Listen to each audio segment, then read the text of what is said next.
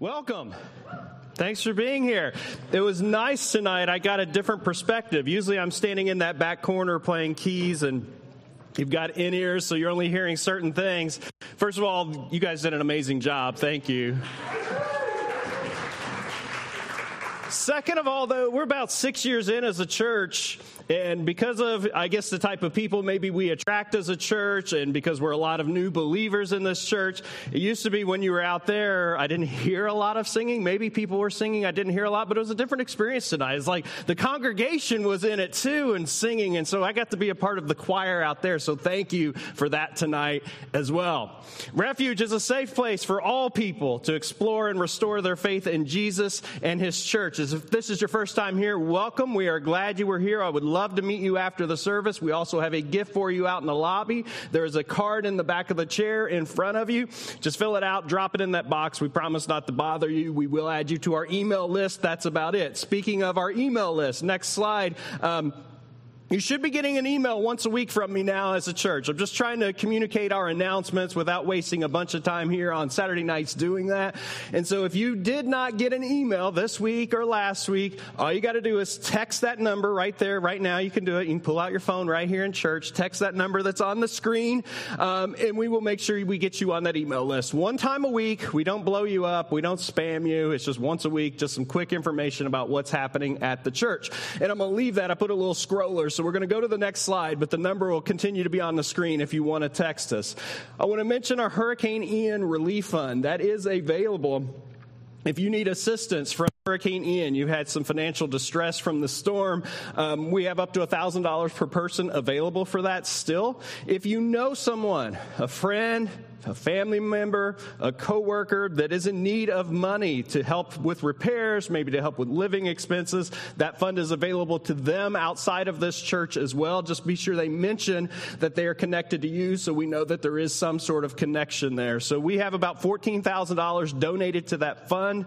I think we've given out about 5,000 of that to date, so we still have funds available. Um, but I'm glad that we still have funds available because hurricane recovery is a marathon, not a sprint. And so we want to have some funds available for the long term. One more. You should have gotten an email this week at some point in time if you give to our church uh, just with your giving statement for your taxes. One of the last great tax write offs, if you give your money away, you don't have to pay taxes on it. So uh, you should have got a statement that said you, how much you gave to the church. If you did not receive that, um, you can ask me after the church and I can write your name down and make sure that gets to you, or you can simply send an email to bookkeeper at refuge.church. That's bookkeeper at refuge.church book 2K's keeper at refuge.church. Okay, my name is Brian Culbertson. I am one of the pastors here at the church, and we've been talking about hurry and slowing down. And in our first week, we defined our condition that we have it's hurry sickness. Something that we're all kind of privy to hurry, sickness. And we defined it this way a malaise in which a person feels chronically short of time and so tends to perform every task faster and to get flustered when encountering any kind of delay. Does it sound like anybody's life here? Mine, it does. We look at the life of Jesus. That's what we're doing in this series. And we look at his life, it is filled with compassion and is filled with kindness. And when he's with people, he's always present in the moment with them. He's empathetic. And peace just describes who Jesus is. That's when we look at the life of Jesus. Us, when we look at our lives with hurry sickness, we're irritable, we're rushed. We're with people, but we're kind of somewhere else and we're thinking about something else and we're not present in the moment and we feel this restlessness. And a lot of us tend to be a little hypersensitive as well. That are all conditions and symptoms of our hurry sickness. And so in this series, we've been looking at the unhurried way of Jesus. In other words, we've been looking at not only his life, but his lifestyle, the way that Jesus lived his life. And our verse of the series is Matthew 11 28. It says, Then Jesus said, Come to me all you who are weary and carry heavy burdens, and I will give you rest. Take my yoke upon you Let me teach you, because I am humble and gentle at heart, and you will find rest for your souls. For my yoke is easy, and my burden I give you is light. I Have a confession I'm not supposed to be preaching tonight. David um, Thomas was going to be preaching tonight up until about 11 o'clock this morning. Um, he's got a, they got four dogs. Uh, his oldest is a boxer named Coop, and Coop has been battling cancer. And so David, I found out, was up all night with Coop and um, just dealing with that. This is probably their final weekend together. And David and I are a family, just like all of us here. We're brothers. And so we're going to lean on each other a little bit tonight. And so I'm allowing David to lean on me. I offered to take his spot, and it took a little convincing, but he's like, Yeah, I think that would be good. I was up all night. I had COVID two weeks ago. Um, and he's the only other crazy person that has more dogs than we do in their household. and so I do consider him a close brother. And so I took his spot tonight. So I start working on the sermon at about noon today, and before you get too worried, uh, my typical process goes like this I'm, it's a slow process. I'm a slow sermon writer. And so if you're ever thinking about getting into the preaching industry, can we call it an industry business? I don't. I have a day job too. That is an industry. But if you're ever thinking you might want to come do this, here's, here's my process so you can learn from it. Generally, it goes like this. After I finish preaching here on a Saturday night, Sunday, the next day, I wake up in the morning, I begin reading scripture for the next week. Whatever thing we're going to be teaching or section of scripture, I begin to read that scripture on Sunday and I begin to pray over the message. God, give me the words to speak. On Monday, I usually listen to another preacher or podcast, something related to the topic or the section of scripture we're going to teach. And I continue to pray. On Tuesday, I'll start reading some books and articles and commentaries. And most of you who know me on Wednesday, don't bother me. Wednesday is sermon writing day. I stay home from work. I write my sermons on Wednesday. I call it drunk day, not because I'm drinking, but um, when I write, I just spill it all out on a piece of paper without thinking a whole lot.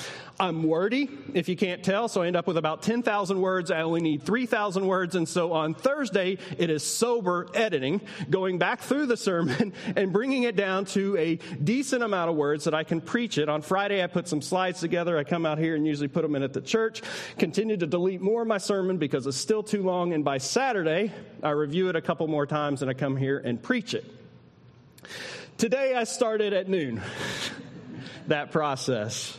Fastest sermon I've ever written. Stared at the clock the entire time because I knew I had like three or four hours.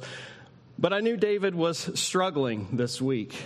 And I knew he was a trooper and he would have came and did it anyway.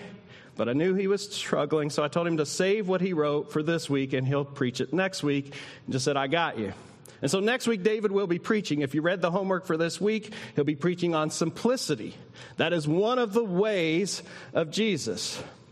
But tonight, we're going to talk about being a slow church, an unhurried church. Even though I've wrote, written this sermon in the fastest method that I've ever, I, I get the irony in that. But it's okay because this particular topic, this slowing down, this unhurried way, is very near and dear to my heart. In the six years that I've been a pastor at this church, outside of God's grace, I've preached more on rest and slowing down than anything else. And there's two reasons for that. One is it is a constant struggle for me, and I have to deal with it. And mostly when I preach, I preach to myself, and I hope you guys get something out of it. Number two, though, it is the foundation of one of our identities as a church. Two years ago, I preached an eight week series. It's called Refuge Basics. And basically, for eight weeks, I said, hey, if you want to decide if you want to be a member of this church, here's kind of our core principles. We are a church of misfits. We are a small church, and we believe in the smallness and the beauty of smallness. We are an organic church. We are a deep church. We are a committed church. And we are a restful church. And we are a slow church. What does it mean to be a slow church? It's a church modeled after the unhurried way of Jesus. I have a second confession. I've been sick this entire week. You could probably still hear some of the nasalness. And it's not COVID, I promise. Two tests, all clear, so no COVID. And I'm clear and I'm over and I've had it for long enough. But what happens when you are sick? You don't have a lot of close contact with other people. And so when you don't have any close contact, it starts to feel a lot like isolation and starts to feel like loneliness. And man, I missed all the good, deep conversations. It was lonely and isolated this week. And on top of that, not only did I feel isolated, my family avoided me because I had a sickness. They didn't want to catch it. Karen slept in my oldest daughter's room because she's away in college. One of our dogs, Ivy, she played musical beds all night, so she couldn't decide who she wanted to sleep with, so it was back and forth between the two beds. Last week, if you were here, I preached on silence and solitude. And so, solitude is when you are alone, kind of like I was this week. But solitude is not isolation because when you are in solitude, you are not really alone. Yes, you're away from the distractions and you're away from other people, but you get to be more present with God than you've ever been before and more present with your own soul. And I say all that to say hurry sickness tends to want to isolate us, just like my sickness did this week. It wants to isolate us from God. It wants to detach us from our own souls. It wants to disengage us from people. And then it creates the symptoms like irritability and hypersensitivity and unable to be present. And people start, then what? They start avoiding us because that's not a fun person to be around. And we end up in this never ending loop. Well, the unhurried way of Jesus was solitude, but never isolation. Solitude setting time aside to feed and to water and to nourish our soil. Isolation is what you crave when you neglect the latter. And so let's go back to this concept of being a slow church, a place where we can provide nourishment and feed our own souls so that we can be fertile soil for others to do likewise. But in our culture, the word slow is a pejorative. Maybe you thought this tonight. I said, We're a slow church. And you're like, That's right, we are. There are not a lot of bright people up in here. Someone has a low IQ, that's what we say, right? They're a little slow. And when the service is bad at a restaurant, what do we say? It's slow. The movie is boring. What do we say? It's slow. And so, our culture, the message is clear fast is good, slow is bad. But in the upside down kingdom of God, that value is turned on its head. Jesus teaches hurry is of the devil, and slowness is of Jesus. God is love. That's what the Bible teaches. It also teaches that Jesus is love incarnate. He's God on earth. And so when we look at Jesus, when we look at his way, he is living and breathing love. And I've said multiple times already in this series, you can't hurry love. You can't rush through joy. You can't speed through peace. You can't hurry patience. You can't hurry kindness. You can't hurry gentleness. There is a time and place for hurry. You call 911 you're not looking for somebody to be slow, right? Robert, you're a firefighter. When they called 911, you were in a hurry to get to the fire. That's a good thing. My nephew was visiting. He's a little toddler, like Trip, a few weeks ago, and he's at our house and he's getting ready to come down the stairs with, like a little kid does. I got out of my chair in a hurry and moved and grabbed him. And my kids are like, Dad, I didn't know you could move that fast still.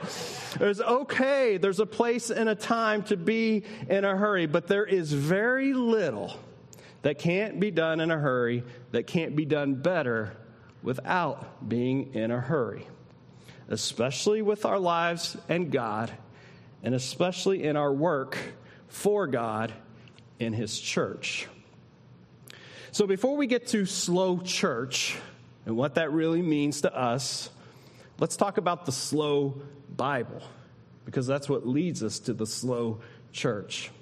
And so let me just show you how slow the pace of the Bible is. The Bible starts Genesis chapter 1 and 2.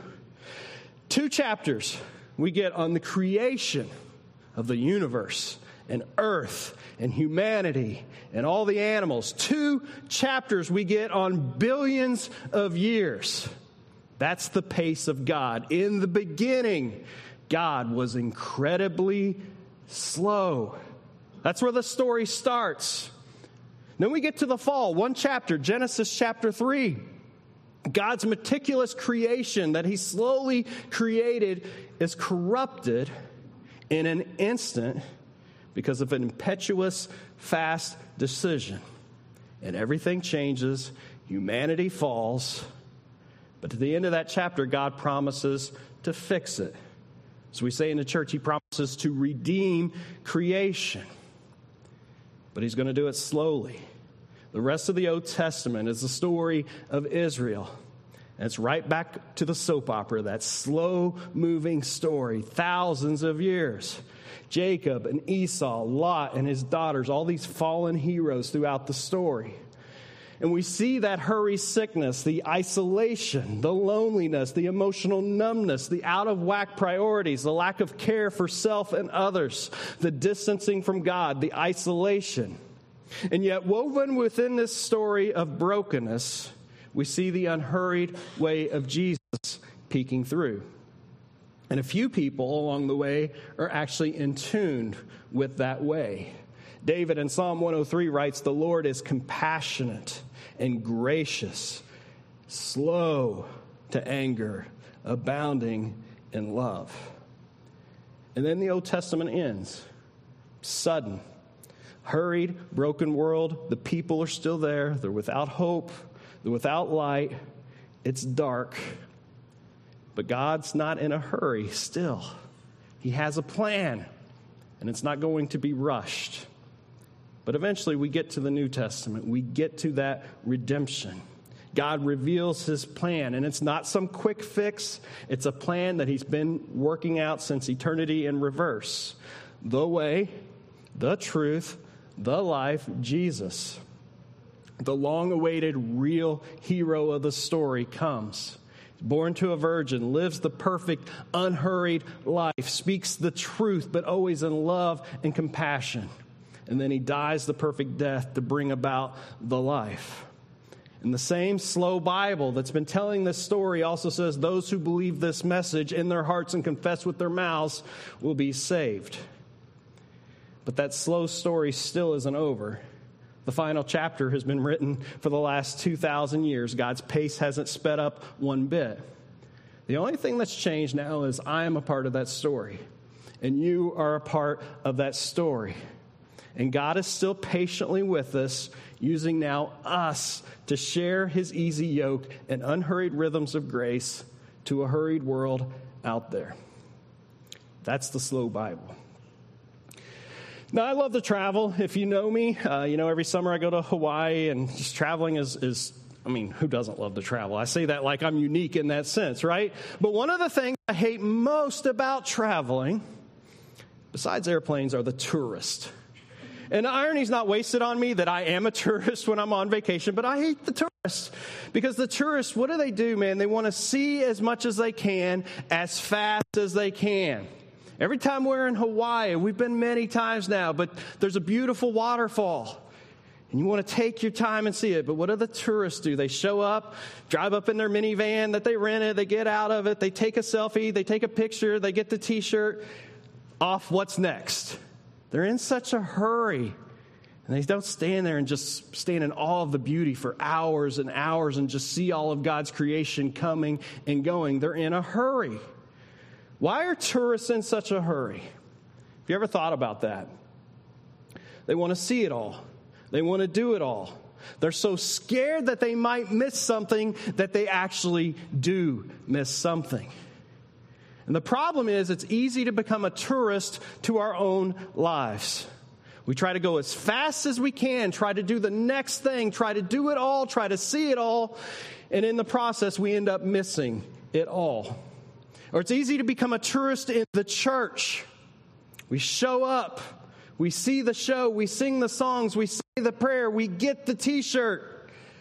But there's no lingering, there's no slow, long term investment. It's just a quick pit stop with a snap photo, grabbing some quick fast food Jesus before we head back out to the rat race of life. What's the logic in that?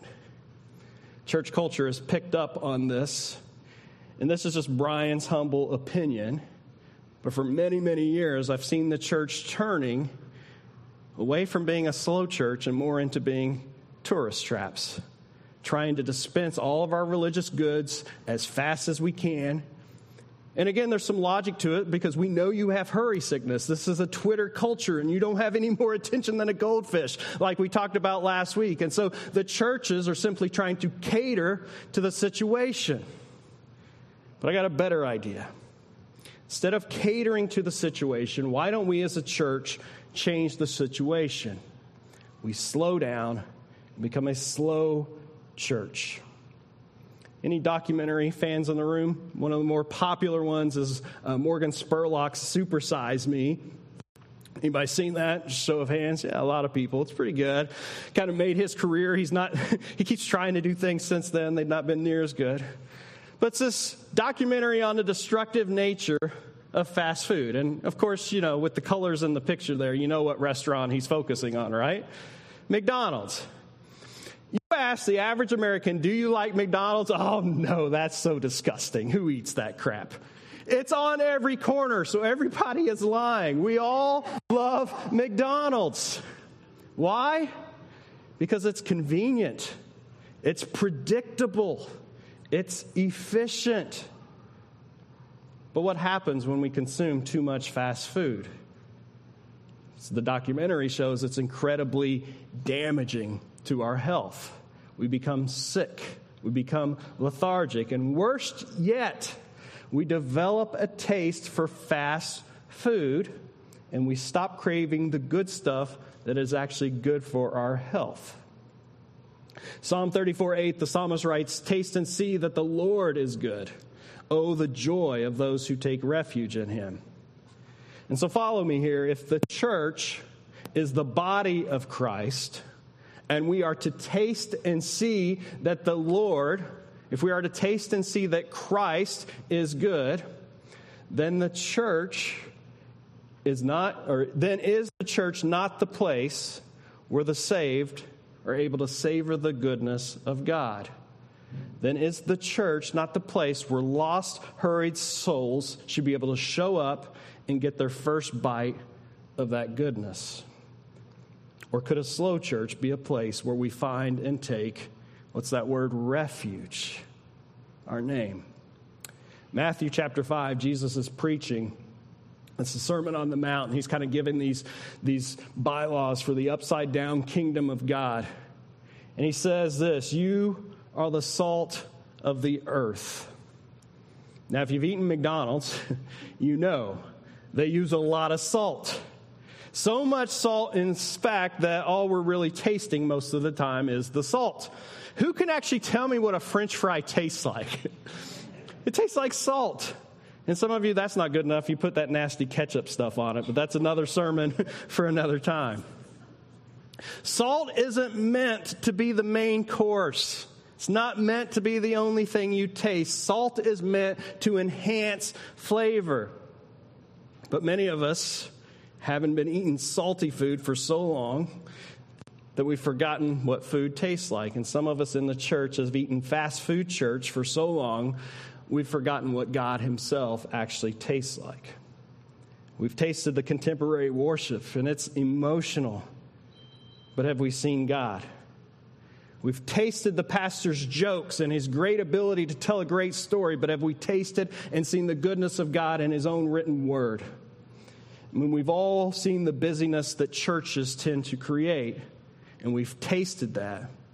But have we actually tasted God, or did we just taste the salt? See, as a church, we should want to enhance God, to bring out the fullness of His flavor, not cover Him up with our own taste of salt. We've been saying through this series that we're trying to slow down to improve our spiritual lives. And we defined our spiritual lives really simply. Our spiritual life is the first and greatest commandment to love God and to love others.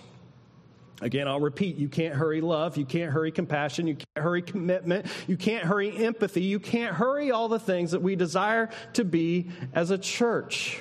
All those things, commitment, empathy, compassion, they are slow in their growth. They are sacrificial. They are time consuming. The story of the Bible is the story of God, and it's a slow burn story. We are a people made in the image of God, which means we are designed to be slow. which means that the church, made up of the safe people who were made in his image, was designed to be slow. Matthew chapter 25, verse 40. It's one of my favorites. It says, Whatever you have done to one of the least of these, my brothers and sisters, you've done unto me. Think about this. If Jesus was in your church, or in your neighborhood, or in your workplace, because that's who you're serving when you're loving other people. So if Jesus were in those places and you had a chance to serve him, would you hurry through serving Jesus? Would you try to cut out all the mess and the inconvenient parts in the process? When you were with Jesus serving, would you have FOMO to get back to your phone or your social media? Or if you were with Jesus, would you not slow down, take all the time that was needed, and enjoy every single moment you got to spend in the presence of the Lord? That's slow church. I did have to hurry this afternoon. I had a couple hours to write a message. And I take teaching very seriously. I take the pulpit in this position very seriously. But God had blessed me to be able to do this. Had my day this day been filled to the brim, if I had had a hundred other things to do, if I had a bunch of distractions in my head, a bunch of noise, no way I could have written a. It takes me usually 10 to 15 hours. No way I could boil that down to two hours. It wouldn't have been possible. But guess what? I've been sick all week. No noise in my life this week. A lot of solitude, a lot of silence, a lot of praying. I had to learn this week to say no. And as Karen said on the way here, it's amazing when you say no to the things that don't matter, how you can say yes to the things that do matter. You should probably write that down. That's gold right there. See, had I been so hurried and distracted, I wouldn't have enough time for prayer and reading and study and reflecting. Been very honest in this series. I do have a problem. I have hurry sickness. It is a constant struggle in my life, and I'm learning to deal with it. It's why I'm passionate about this topic. But the fact that I just so happened to be sick, I had no choice but to deschedule and to slow down and to spend time in silence and solitude. And it was because of my lack of hurry that in this instance, when I had a brother in need, the least of these, Jesus, I was able to hurry now to help him because my life wasn't full of so much other stuff. And I was able to do that today without a sense of dread, to be thankful for this opportunity to speak tonight, and to help David carry a burden to live out what I've been preaching in this series and to be a slow church. And I got to taste and see the goodness of God at work. There are a lot of things in Southwest Florida we can boast about our beaches, our beautiful weather most of the time, this time of year, a little chilly today. My favorite, no state income tax. One of the things we cannot boast about in Florida are our lawns. They're the worst lawns ever. Now, that picture doesn't look like it. I know we have all these beautiful golf courses and immaculate gated communities with all this beautiful uh, lawn, but it's our soil. And I say soil in a very loose definition because we don't even have soil here. We have this sandy, nasty stuff.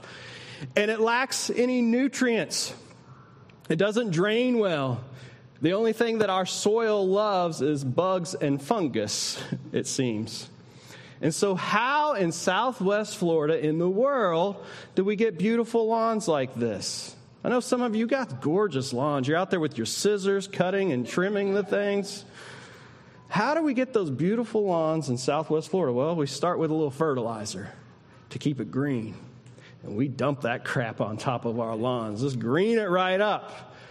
Then we got to bring in the herbicide because we got to keep the weeds out of the lawn or they'll take over quickly here in Florida. And then we got the fungicide to deal with, well, the fungus. And then you got the pesticide so we can keep the parasites away. And what we got to do this time of year, you got to irrigate it because it doesn't rain and we keep it green and beautiful. I mean, if you spend enough money and you put on enough chemicals, you can have a beautiful, fast growing lawn, even right here in the swamp. but it's fake. It's not natural. Even the grasses that we grow here with names like Floratam and Zoysia and St. Augustine, all that stuff was cooked up at the University of Florida. It's all fake, genetically engineered grass. And what happens the minute you stop all the chemicals and all the watering? The weeds take over, the lawn quickly browns, and it withers and dies. We could be a fast church. The formula is pretty simple. If you want to be beautiful and green and growing, dump on the fertilizer. I mean, you got to have a modern, beautiful stage design and a tightly scripted worship set and a heartwarming message with five simple steps to better happiness. And we need to pour on the herbicides, you know, fill up our members' calendars with so much programming that the weeds can't creep in. Yeah, we got to deal with the fungus among us. Got to scrub our churches clean so that everyone's smiling. Pastor gets up every week, how excited he is to be there. I don't know why pastors are always so stinking excited, but they're excited to be there. Scrub out all the fungus, all the warts, and all the blemishes. And then lastly, we've got to get rid of the pests. You know, those people that ask too many questions, that don't have easy answers, those people who don't check all the boxes on the accepted Christian list. See, McDonald's has worked out a proven fast food formula. And when they did that, they franchised it so it could spread. The American church has been moving towards an efficient, franchised fast food formula. It's efficient, it's predictable, and if you dump enough fertilizer and enough pesticide on it, you're guaranteed to see growth. It really is that simple. But what's the cost? How sustainable is the process? What about the runoff from all that fertilizer and pesticides? We know what happens here to our waters. And then what happens when all the fertilizing and the fast fixes for the church stop? We know a little bit what happens now because we saw it during COVID or after COVID, I should say. 30 or 40% of the people, the attenders, they never came back because the fertilizing and the herbicides wasn't enough to keep up. To end with a parable, Matthew 13. Parable of the sower goes like this, verse 3 A sower went out to sow. And he sowed some and he sowed. Some weeds fell along the path, and the birds came and devoured them. Other seeds fell on rocky ground where they did not have much soil, and immediately they sprang up, since they had no depth of soil. But when the sun rose, they were scorched, and since they had no root, they withered away. Verse 7 Other seeds fell among thorns, and the thorns grew up and choked them. Other seeds fell on good soil and produced grain, some hundredfold, some sixty, some thirty. Too often in the church, we see the soil as just a convenient way to prop up the plant, while we try to sustain those plants from the top down the fertilizers, the fungicides. And when those methods stop working, we just keep adding more, more complexity, stronger fungicides, faster acting herbicides. It's the top down approach. That's not how nature does it. It feeds the plant from the soil, from the bottom up. It's a slow process, building good soil. Whether that's in your garden or your personal lives or us here collectively as a church. We live in the fastest culture in human history. And you know why that's good news? Because it puts the church in the perfect position to be countercultural to slow down, to become soil where roots can plant and grow deep. Now, Dominic's in the plants in the back, and he knows every time you transplant a plant, it damages the roots. And so, as a church, we have to understand as people are being transplanted into this church, we got to be gentle with each other as we take people out of the fast world and transplant them in the slow church so that they can take root and grow in the slow God. And you can't do that when you're in a hurry. You can't do that when you're too busy. And we certainly do not need to pour on a bunch of salt. You ever seen the silliness in that? Greeting team is out front and they say, What brings you here tonight? And the person coming in says, Oh man, I came here because of your name, refuge. Man, I am running and running. It feels like I'm on this treadmill. I'm exhausted. I need refuge. And so we say, okay, great. You've come to the right place. We're here every Saturday night. There's teaching and worship. You also probably should be listening to our podcast because they're out there. And have you heard of a small group? Maybe you want to join two of them since you're new to get to know some people. And we have a Bible study on Thursday. It's the fast track to success. You play the piano, great. You need to be on our worship team. We have rehearsals on Saturday at 3 p.m. How old is little Johnny here? Oh, he's not so little. He's in the youth group. Great. On Wednesday night, we've got youth group. And have you ever been to a leadership conference? And we got a service event coming up on Sanibel because we need to help those people out there. And by the way, You'll need to start talking to more people now about Jesus. And you need to be sure that everyone knows that you're now on Team Jesus. And oh, you're going to want to start having lots of people over to your house and lots of meals on your home because Jesus had meals. And be sure your house is clean and you cook and you show hospitality and show them your photoshopped life. And I just want to say as we close tonight if I've ever done that to you or came off that way, I am sorry. If our church has ever made anyone in this room feel that way, we are sorry. Because the way of Jesus is unhurried, it's slow, not another thing to busy up your life. And so you notice when we do announcements lately, there's not a lot going on.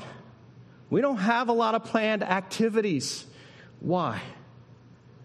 Because we're a slow church so we can have good soil, so we can love each other naturally, so we can taste something other than salt, so that we can grow without needing to be propped up with fertilizer. And so we can invite other misfits, strains of grasses, as weird as they are, to come in here and taste and see the goodness of God. Let's pray. Father God, we thank you we thank you for this moment to slow down, to just take a break from life, from the hurry, from the fastness. We get to focus simply and only upon you. And so, God, as we close with this song tonight, I just pray that you would work on our hearts, that you would show us your love, that you would show us how to love with compassion and gentleness and kindness and goodness and patience and how slow all of that moves. And so, God, we're going to stand and we're going to praise you with all that we have tonight. In Jesus' name, amen. Won't you stand?